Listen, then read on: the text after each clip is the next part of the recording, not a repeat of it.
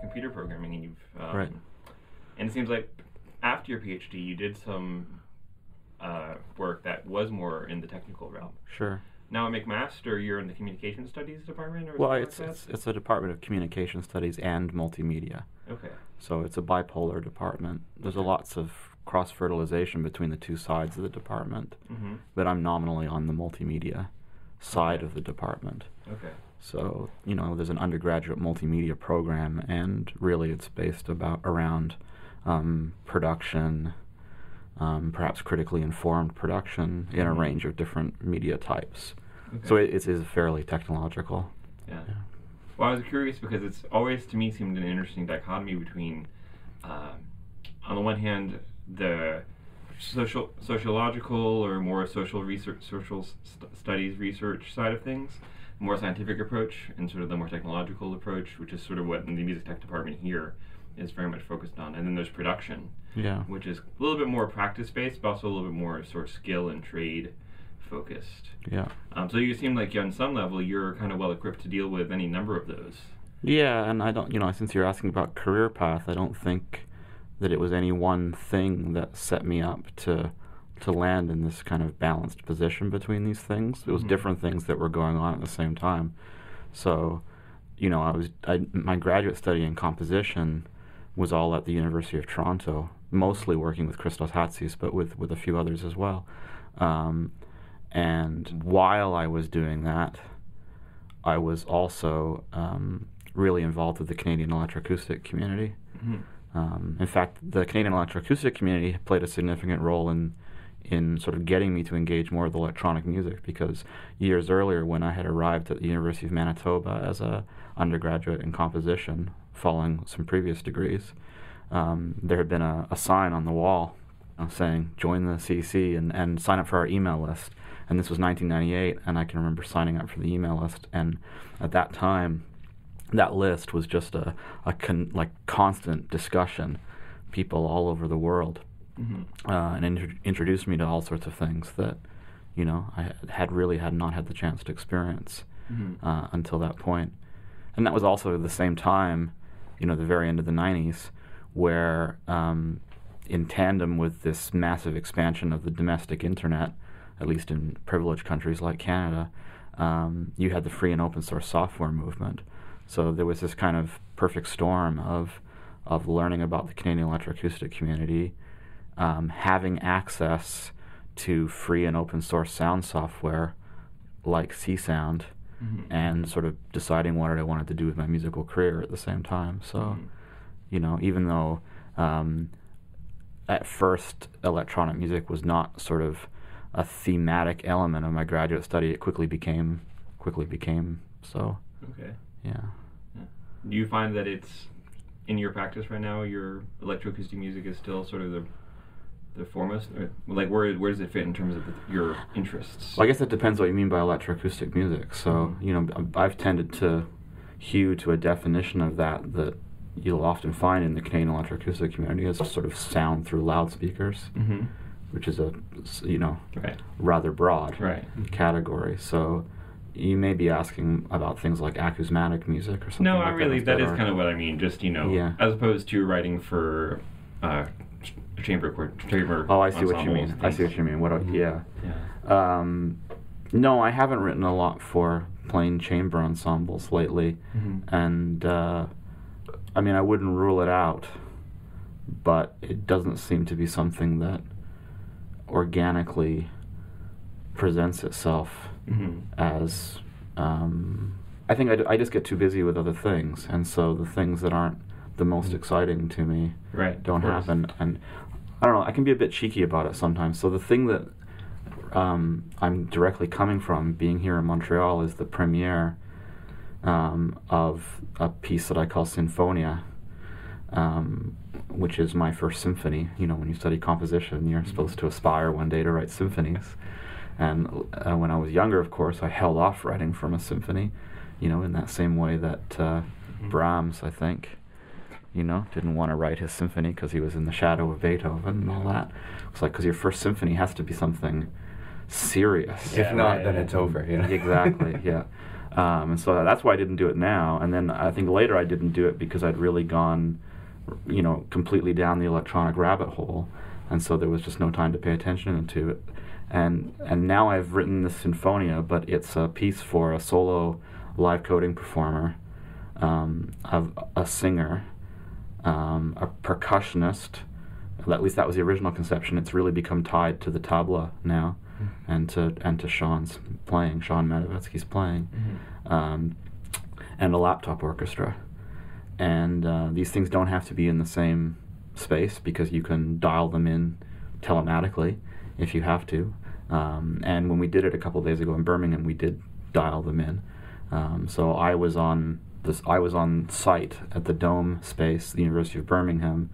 Um, my friend and collaborator Kristin Mueller-Heaslip was singing in York's dispersion laboratory in Toronto.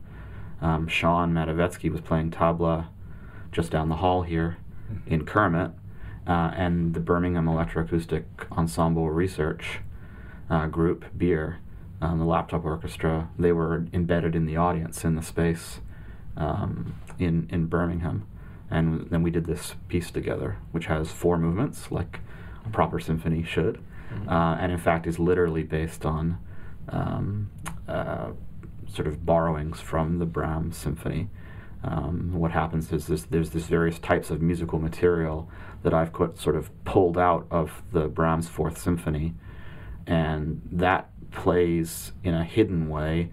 And then what the live coder does is creates transformations um, that take the material you can't hear and make it manifest to the audience in various ways. Um, but it's all kind of cheeky, and, and even in even in performance, I, you know, there was a few moments where I can't resist but make some jokes in the comments um, at the expense of the the symphony. All in good fun, I hope. So uh, I guess I'm just going to let the conversation keep rolling because Sure. right away there's a couple interesting things about Yeah. that. Um, so one of the things that is one of the key hallmarks of live coding is this idea of projecting code, right? And the idea that people can witness what's going on, and there's some kind of expectation that you know you may or may not be able to actually understand what's going on because there's syntax, but there's also comments, so you can have uh, informal. Uh, you know, show like an informal thought, and the idea of jokes and sort of humor and uh, conversation, uh, it seems to be a really key part of it. So I'm interested in your Sinfonia. You're mentioning that there's elements of the Brahms Symphony playing in the background. So that means that they're not actually being heard. They're just sort of like like a running in the background, and then you have to take an action to so that people can hear what's going on. When you were programming this, how much were you thinking about how do I make clear to what people who are watching what's happening? You know, what kind of an awareness of like trying to you know visualize the process or display the process Yeah. is going on? Yeah, so, for, so sharing the screen is really important, I think, um, for exactly the reason that the 2004 uh, TOPLAP Manifesto says that obscurantism is dangerous. So show us your screens. Uh, and I think that that line in the manifesto was not just, uh, at least this is how I interpret it, it was not just giving a kind of helpful hint to an emerging live coding movement. I think it was actually responding to what people were seeing in lots of electronic music practices around the turn of the century. I think there was a lot of obscurantism of people sitting behind laptops in dimly lit rooms Mm-hmm. you know, I mean, what's going on in that situation? They could be a prop for all the audience Mhm. knows, right? And I think people have addressed that maybe in different ways, and live coding is only one of them. Um, so anyway, um, suffice it to say, I think that's that's really important. And so when I do something like the Sinfonia, I want the what I type as a live coding performer to be really strongly salient to the audience. So that means big fonts. That means not ever having to put too much code on the screen at the time. Mm-hmm. And one of the things I'm happy with in the current uh, manifestation of the symphony is that I can do the whole piece. Um, when we did it a couple of days ago, it was 36 minutes long. And at no point um, does the sort of active live coding code occupy more than a screen with a really, really big font. Mm-hmm. Um, so I think that the whole thing is kind of the the text of the whole thing is quite is quite legible. Of course, the way that that is possible is because there's a lot of stuff that is hidden. You know, Mhm. making really conscious deci- decisions about what to what to put on the surface for people and and what to hide. Um, and one of the things that hit is is hidden is the moment to moment state of these hidden patterns that I'm talking about. Mhm. Um, so then the way that the piece is organized overall is basically um, to highlight different kinds of live coding. So in the first movement, um, where the the sort of famous theme of Brahms, the first movement of Brahms' Fourth Symphony, is fairly close to the surface, fairly audible. It, the, the, from a live coding perspective, it's it's entirely about synthesis programming. So I've got a pattern that is basically triggering um, pitches at definite periods in time, and it's a pattern that is really kind of drawn from a modification of that first movement of Brahms' Fourth Symphony. Um, and that all happens behind the scenes, and all I do as the live coding soloist is to start from a blank screen and create a synthesizer. You know, and the synthesizer has a name that you know has been predetermined to make it respond to those to that hidden pattern. Mhm. Uh, and so I just do that one type of programming and, and try to take it as far as I can in that moment. Mm. Um, and I guess that points to something else that is really exciting to me about this kind of work, which is that um, it's a live coding composition, which which may seem like an anachronism at first, and I suppose in some ways it is. Um, but what's exciting about it for me as a live coding performer is I can have this thing that has, in some sense, a predetermined musical structure, and yet, because the structure sort of expects improvisation, for example, it expects you to live code a synthesizer from scratch Mhm. um, in that first movement, um, depending on what you're capable of in a given moment, you will you will take it in different directions.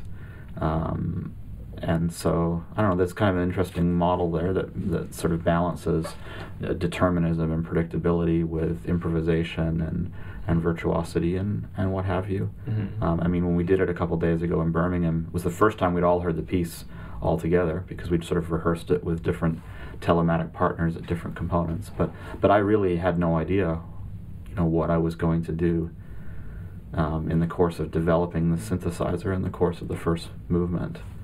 Um, and and actually, I I was able to. One of the things I was happy about is that in the in the hours before the, the that first performance, I um, was hanging around the the venue um, with Scott Wilson, who I did my doctorate with at U of T, and, and who I learned a lot from, continued to learn a lot from, and I, I asked him a SuperCollider question. And he gave me the answer. and I was like, "Oh, that's cool," Mhm. and I- and I used it in the performance. Two you know, two hours later, you know, I was like, "Okay, that that that that generator that I didn't know about that's really useful for this. I'm gonna I'm gonna use that." And it influenced the course of what you know of the of the movement, Mhm. um, even from its restricted position within the definition of one one synthesizer.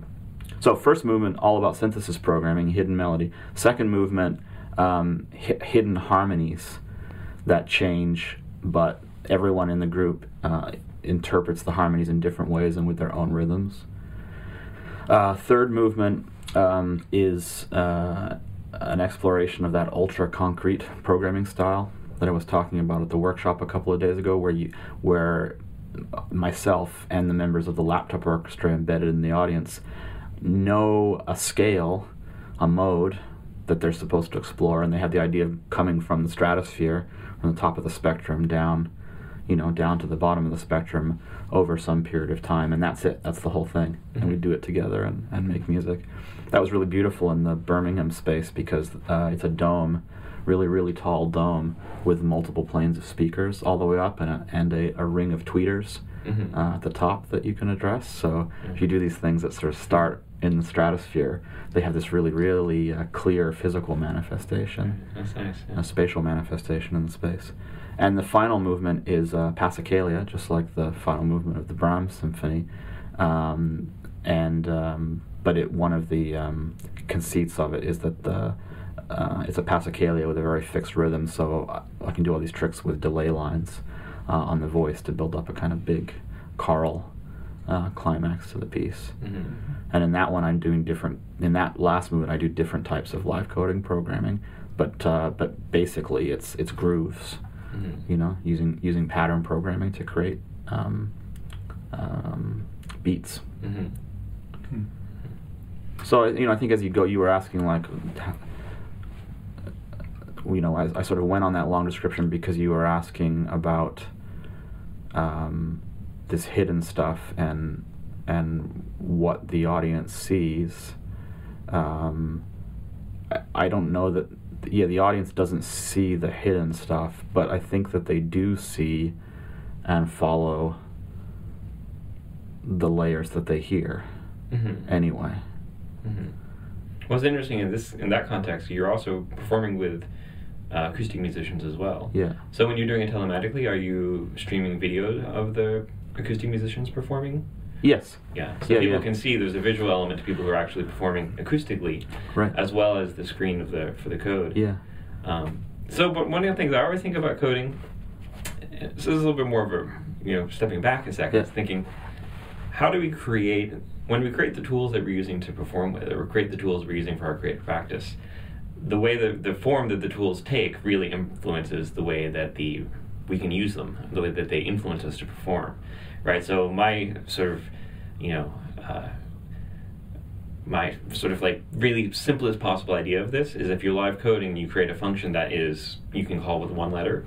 You're more likely to call that function than a function that you have to call with 20 letters. Hmm. You know, just that act of you know being able to easily access uh, the name of a function or the set the parameters, maybe that would affect how the course of the performance would would the form that the course of the performance would take. But then you step back from that and you say, well, how about when you're coding a live coding language, you're creating the language, how do you structure in such a way to try to make what's going on understandable to people who are watching it, as well as something that you, as a performer, can interact with? Because those are two very different perspectives. Right.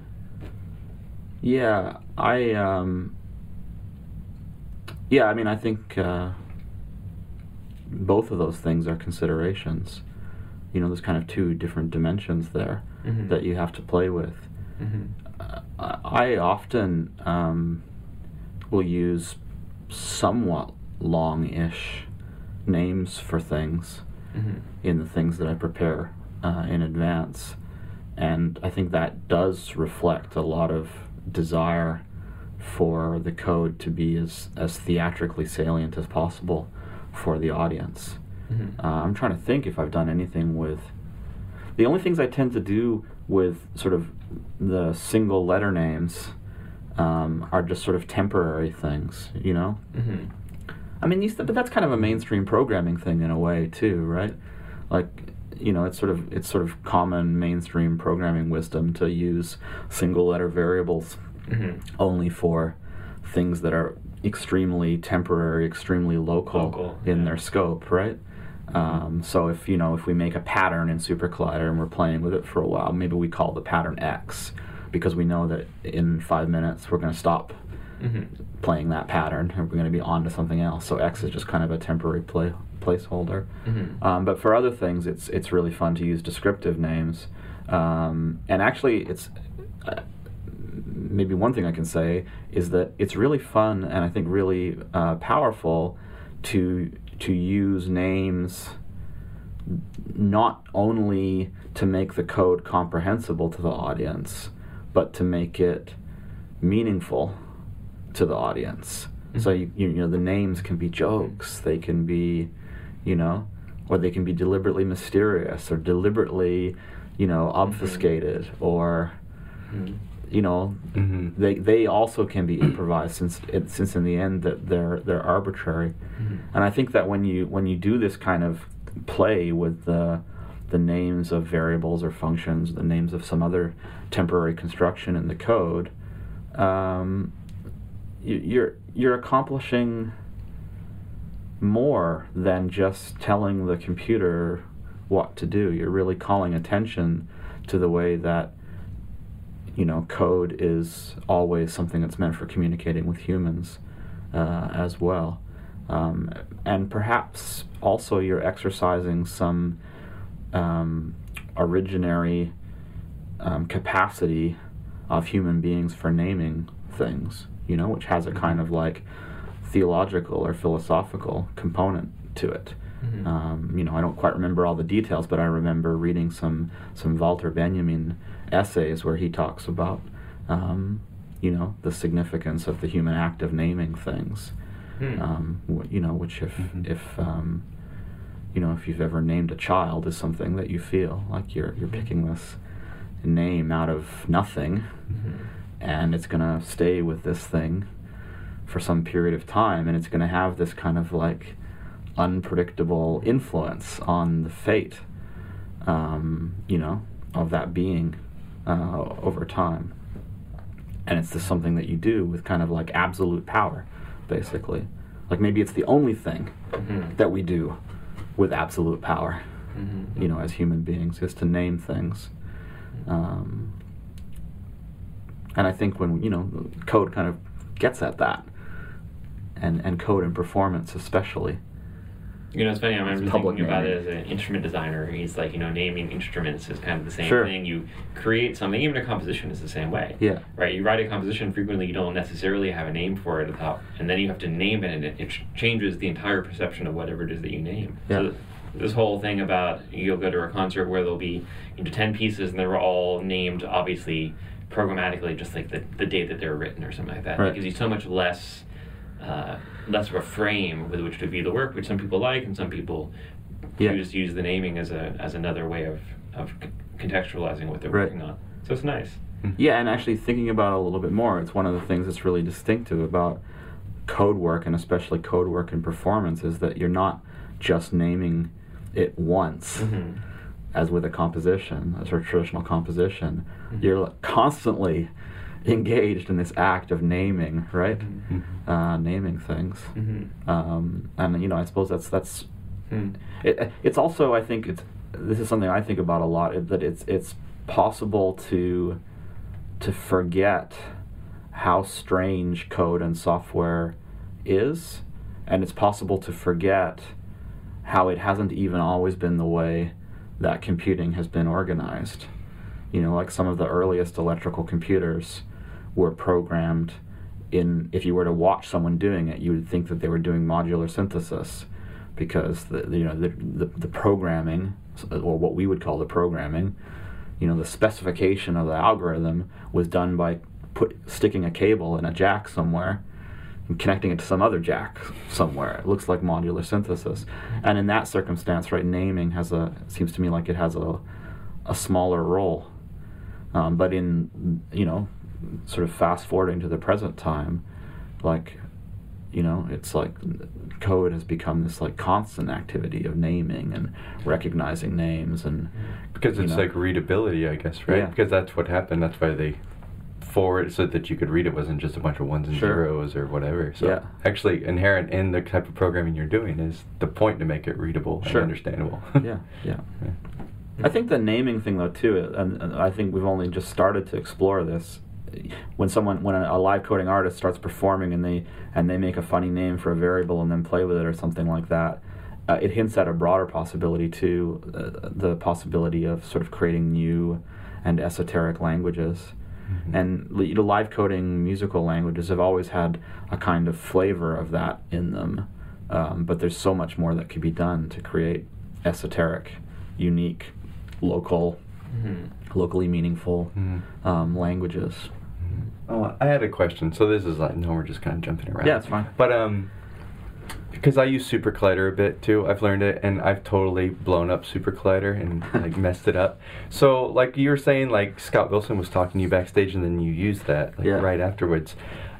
I would be so scared that I was gonna totally ruin everything and have to restart, you know, SuperCollider. Like, is that something you practice, or is it? Are there ways to make it well, I, so that I, doesn't happen? I did try it once Okay. in about a minute. right.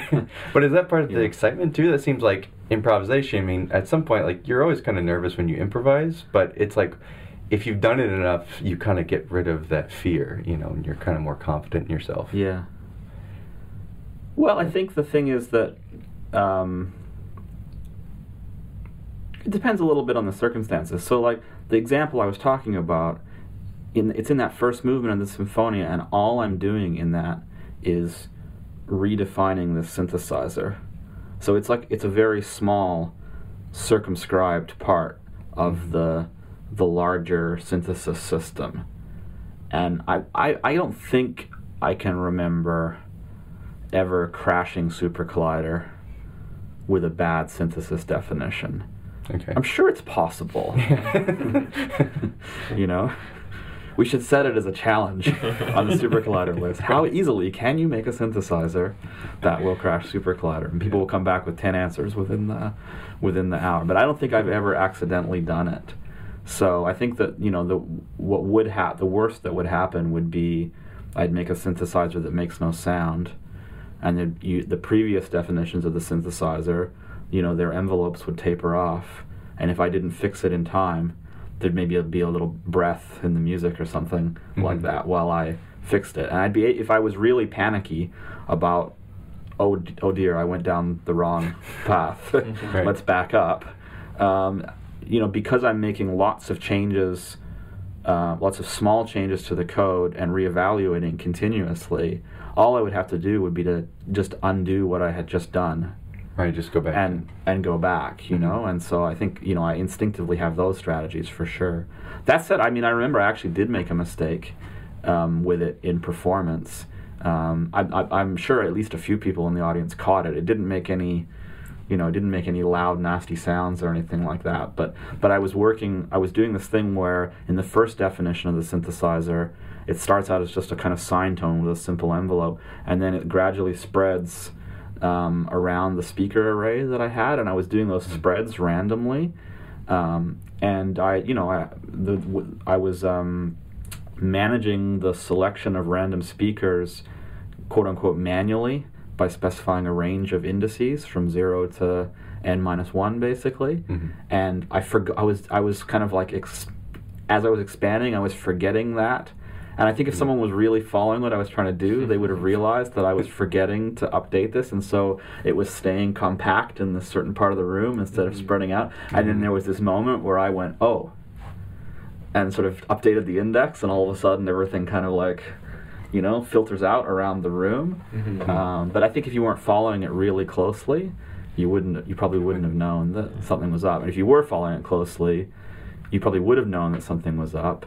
Mhm. Um, we have those kind of moments all the time in live coding, though, especially in the roulette, like where we're taking turn. You have a group and you're taking turns. Mhm. There are these moments where you're like, I think I know what that person is doing, and I don't think they're doing it right. Right. And it creates this enormously interesting creative tension Mhm. um, because as long as the, again as long as the system doesn't blow up the fact that the realization and the intention don't exactly match isn't really a liability it's actually kind of like an asset because Mhm. then in a subsequent move in the game whether by a soloist or whether by another you know person in a group they have this enormous tension that they're responding to Mhm. like you know it's like, let's say it's a roulette and you're taking turns and you can see that someone was trying to do something and it didn't quite work so now you come in and you, you're you're not just responding to the state of the code and you're not just responding to the state of the machine you're responding to this kind of like half fulfilled intention there you know Mhm. do you quote unquote fix it do you fix it in a way that takes it in another direction you know do you remove it there are all these there are all these decisions right It's like an open live forum. That's what I think of. it. It's like, Yeah. oh, I don't know how to make this work. I thought it would work. And you're like, oh, I know how to make it work. Right. and you're right. Yeah. Yeah. It's interesting. Yeah.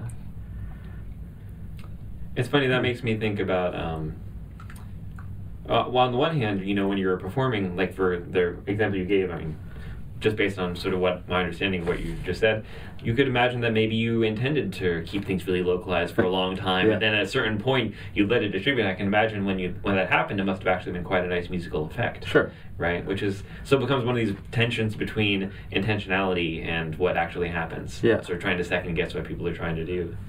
But then the other time, stepping back from that, if you're thinking if you're in a chamber ensemble, for example, like an improvising chamber ensemble, you know, and you see somebody try to execute something and fail, right? And the idea that you could then go after, you could go back and you could fix that somehow or execute what they failed to do Yeah. successfully, and that, I think there's a different political kind of Sure. struggle there. I think that might be even a little bit insulting or, or problematic whereas in the, code world maybe it doesn't feel like that or you know you maybe you see that you're just implementing it differently Yeah, and and I think, you know, you when we we started talking here, you were asking me about my feelings now as someone who was trained in composition about working with traditional ensembles.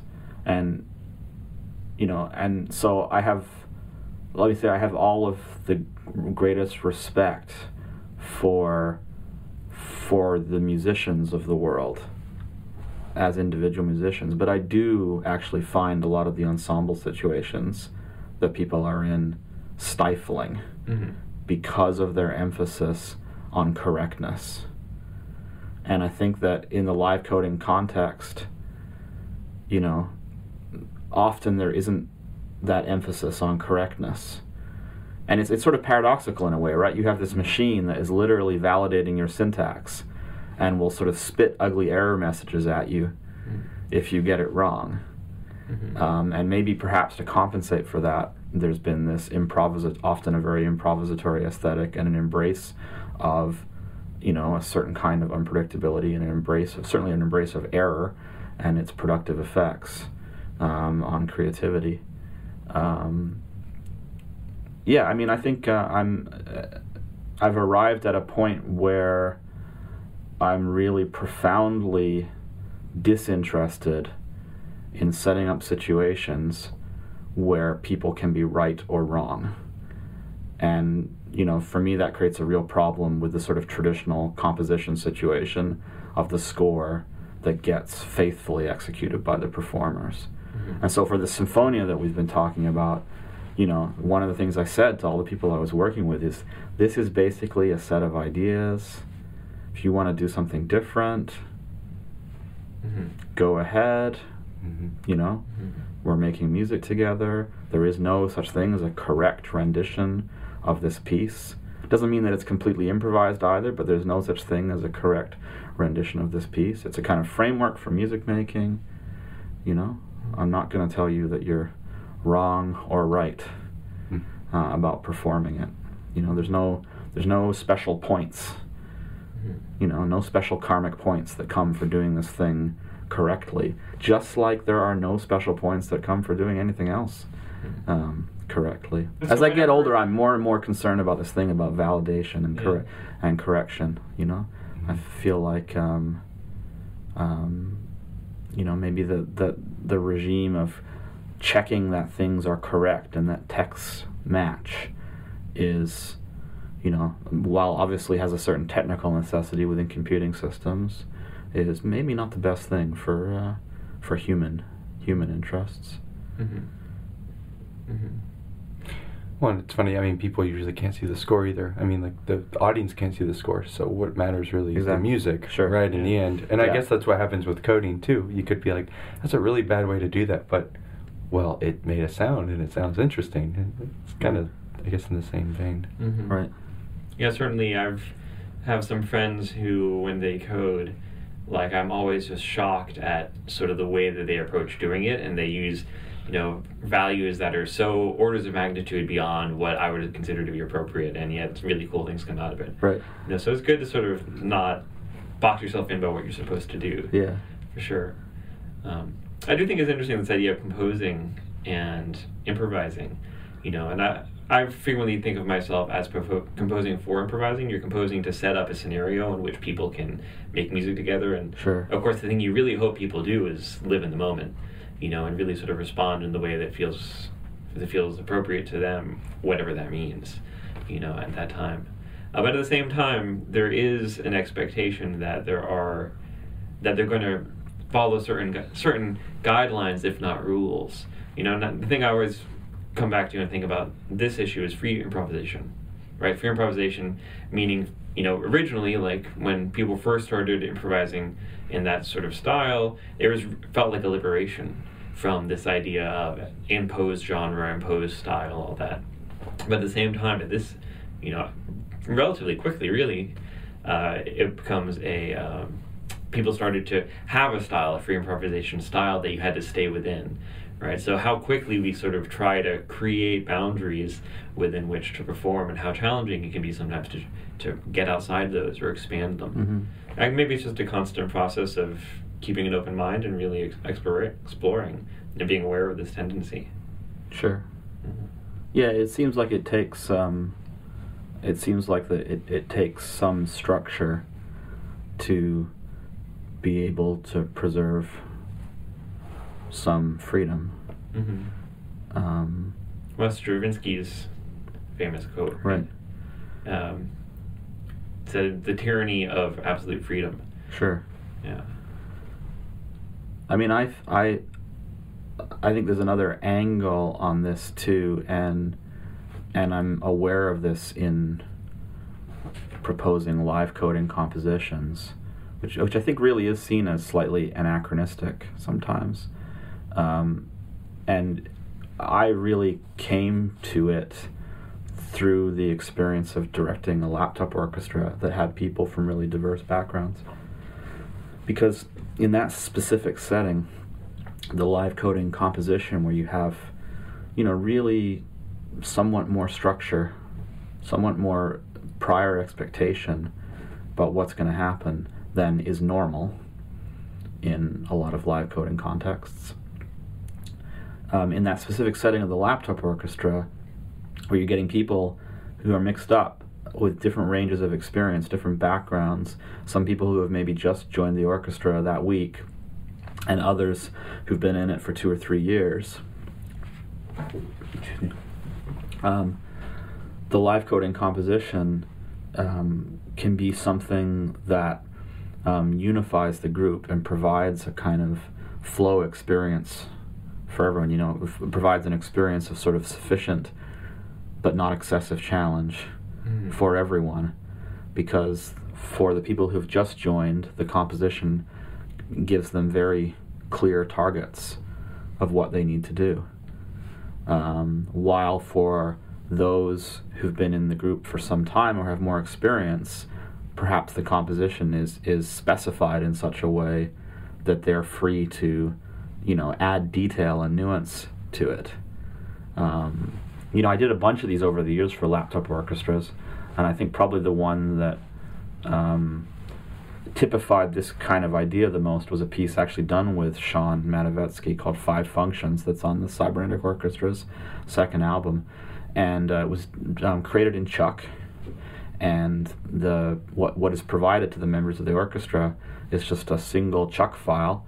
And what the ChucK file contains is a bunch of functions and what each of the functions do is just make a note with a kind of predefined, um, you know, synthesizer graph of some sort, predefined timbre.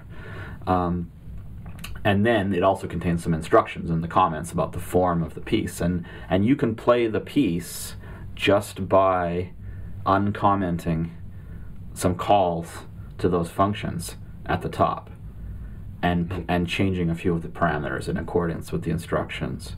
So you know this is what I call the ultra concrete style, right? Mm-hmm. It's very easy to get into that. Mm-hmm. Like as long as you can type and follow instructions, you know, and re- react a bit to what's going on around you, mm-hmm. you can do that part of it.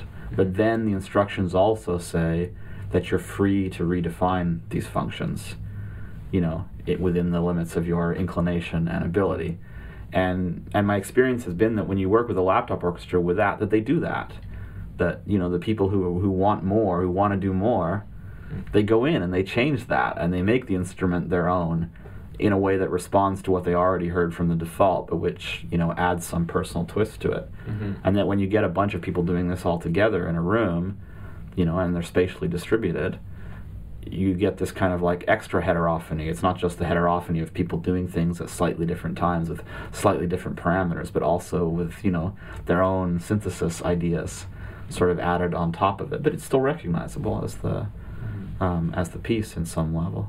Mm-hmm. So um, you know, I, I, intend to do more of those, I guess.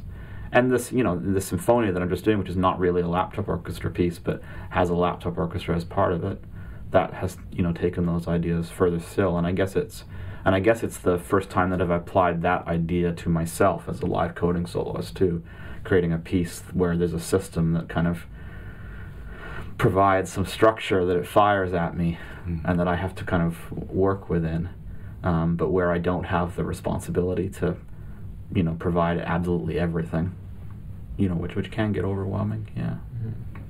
it's nice to take it easy sometimes, too. That's the thing. That's one of the things It's I nice like about performing in ensembles. Yeah. Is you don't have that pressure Sure. of writing all the material. Right. Yeah. Yeah. Yeah. So another way of taking and removing that pressure is to automate systems. Right. So you know, playing along with the band in the box, for example, Yeah. is a terrible example. Uh-huh. the one possible way of doing that, or playing with al- algorithmic systems, Yeah. um, which kind of leads me into thinking about.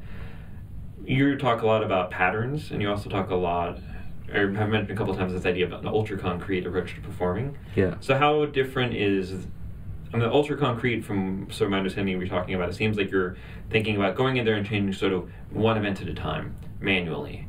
Right? So that's almost Sure. more of a traditional performance, music performance Yeah. mode where you're responsible for everything happening in real time, as opposed to creating patterns where essentially you're creating algorithms that sort of per- per- persist over time. Yeah.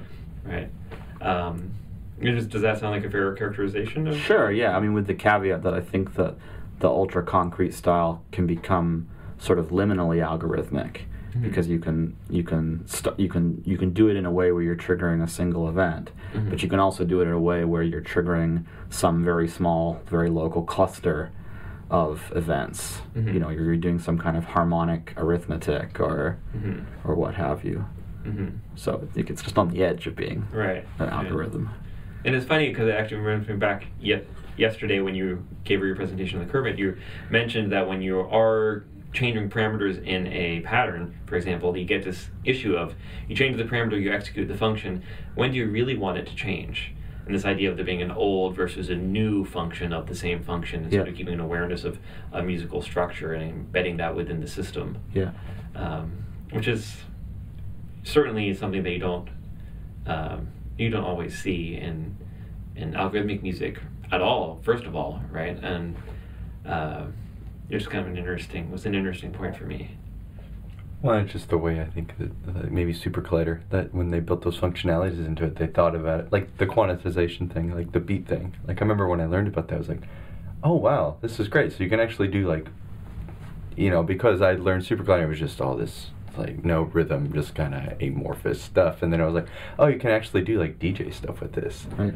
And maybe I would do music more because that it afforded, you know, it let me do that. Yeah. So, I guess it depends on the system. Mm-hmm. Maybe are you using two? You know. There's an amazing. You just speaking about the the beat capacities of SuperCollider Mhm. um, makes me think of this awesome Mexican SuperCollider group, Mico Rex, Okay. who've released an album and they've got a second album coming out soon. And uh, m- I think most, if not all, of the sound is managed through SuperCollider, produced through SuperCollider, and they sing as well.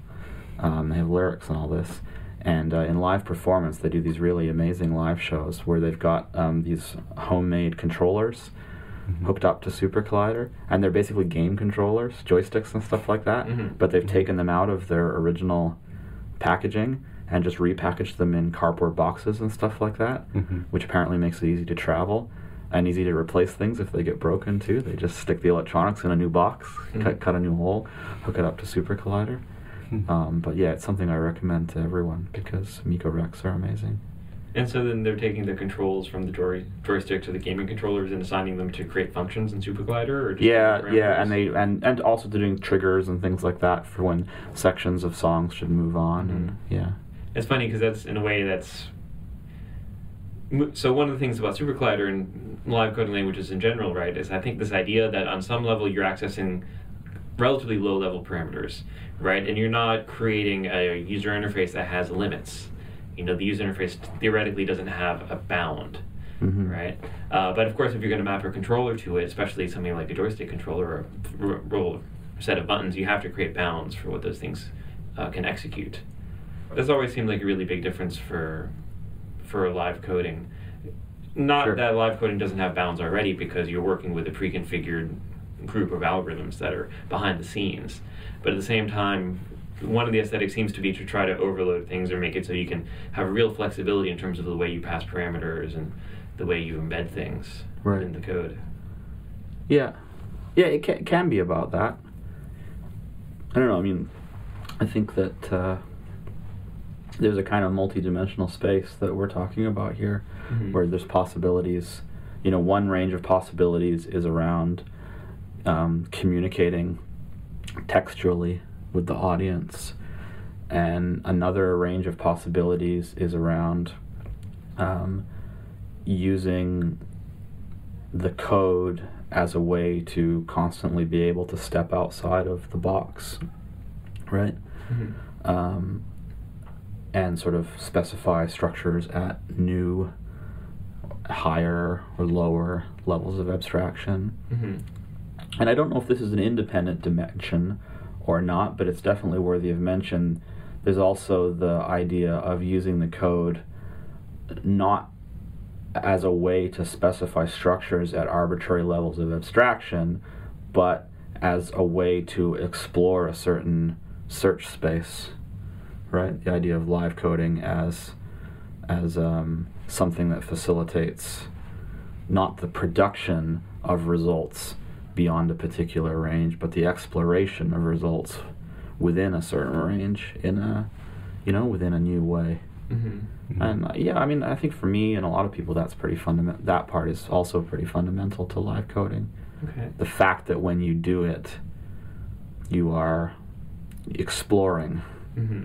What is possible, mm-hmm. whether within or without some standardized range. Mm-hmm. Um, and maybe being surprised sometimes. Um, w- when Shawn and I, was very long cat, when, when we performed at the International Conference on Live Coding, in Leeds this past summer. The first international conference on live coding. By the way, the second international conference on live coding will take place in here in Canada, McMaster, in uh, October oh, okay. uh, 2016. April 4th deadline mm-hmm. for uh, performance and paper proposals.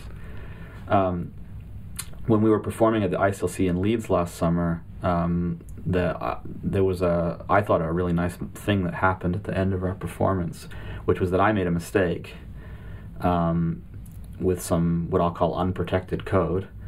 So you know what I mean by protected is that it's sometimes nice to make your synthesizers in such a way that if you give them a value that's beyond a safe range, mm-hmm. things don't blow up.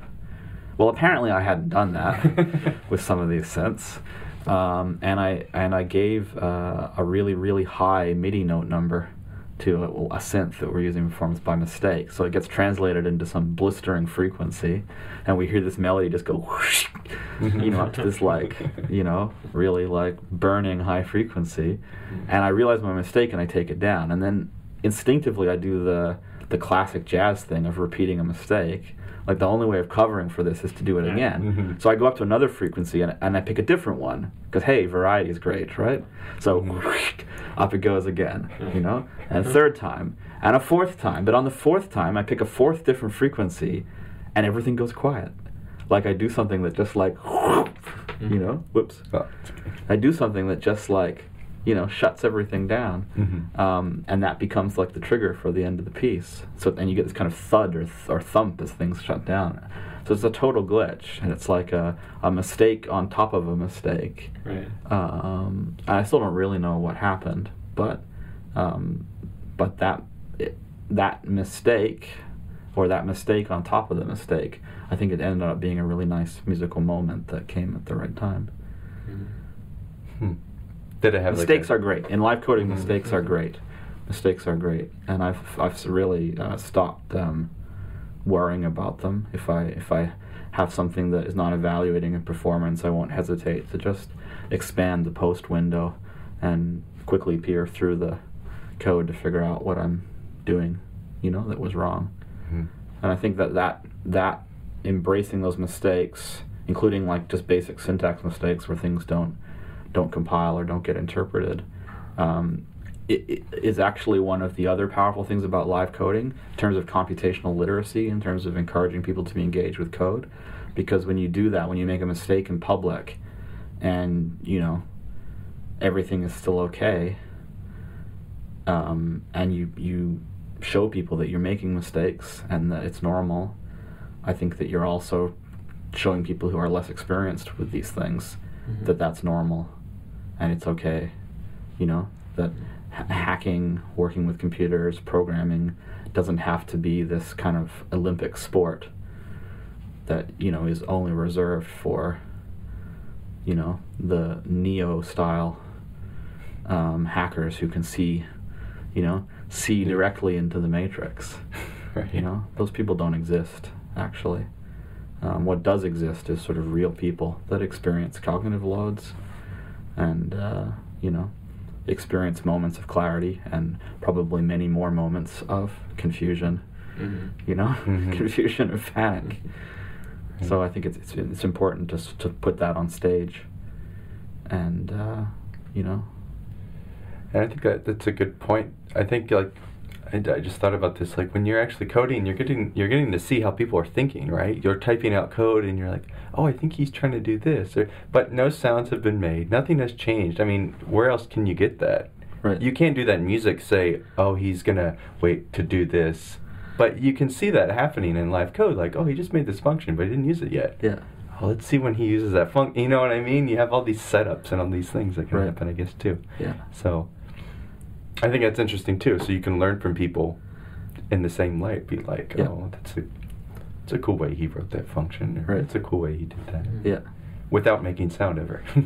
Yeah, I mean, I remember when we first um, we first made the extramuros software for live coding collaboration on the internet, and, and the the way it came about was that we had gotten this grant to do networked live coding, and so we were officially on this project, and we had gotten this performance accepted somewhere, and we were trying out different ways of doing it, and it was getting closer and closer and closer and closer to the accepted performance. And so I hacked together this thing, you know, in a day, basically, um, using some libraries that were already out there that would let us do it on the web and then pipe the code into whatever rendering agent we chose. And so, um, one of the first times using it was a couple years ago now. Um, we were going to use it with Tidal for this first performance, and so we had this rehearsal where it was just myself and Alex McLean, the creator of Tidal, and we were, you know, first we were testing, making sure that the software was working, and then we were jamming a little bit. And I hadn't really used Tidal very much at that point. I mean, we'd said we were going to do the performance in Tidal, but you know, I hadn't really hadn't really done it Yeah.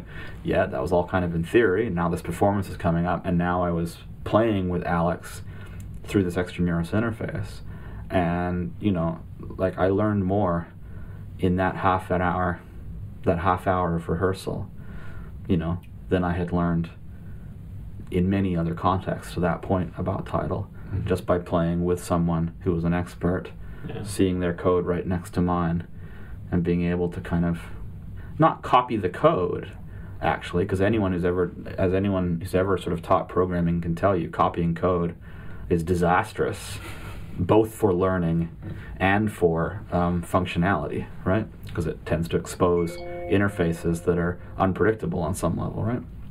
Um, you know what you get when you code alongside someone in a collaborative interface is really that kind of like physical sense you know surrogate physical sense you know of the of the the act of programming because you're not just seeing the code you're seeing the code as it develops Mm-hmm. right Yeah. um, It's just so it, it seems like there's so many parallels between music and, and coding too. I mean, Yeah. people think about it as different things too, but I mean, as you're learning from, I don't know, like learning tabla or learning percussion or anything, I'm a percussionist, but I mean, you can watch them, you can try to copy them, but if you're, I mean, you can't take their hand off, you know, and do it. You have to try to figure out yourself. Like it's in the same way with coding. It's like, okay, well, I'll try to do this myself and see how far I can get without directly copying it, you know. It's, Yeah, one of my con- one of my conceits that I'm sort of hoping one day to be able to investigate more closely is actually the idea that music and code, like algorithmic programming, are are more fundamentally related than than may seem at first blush. Um, and I'm, I'm thinking of things like the fact that, you know, um, when Ada Lovelace writes some of the first things that are written about the possibilities of programming in the 19th century, she specifically talks about music. You know, the possibility of making programs to make music.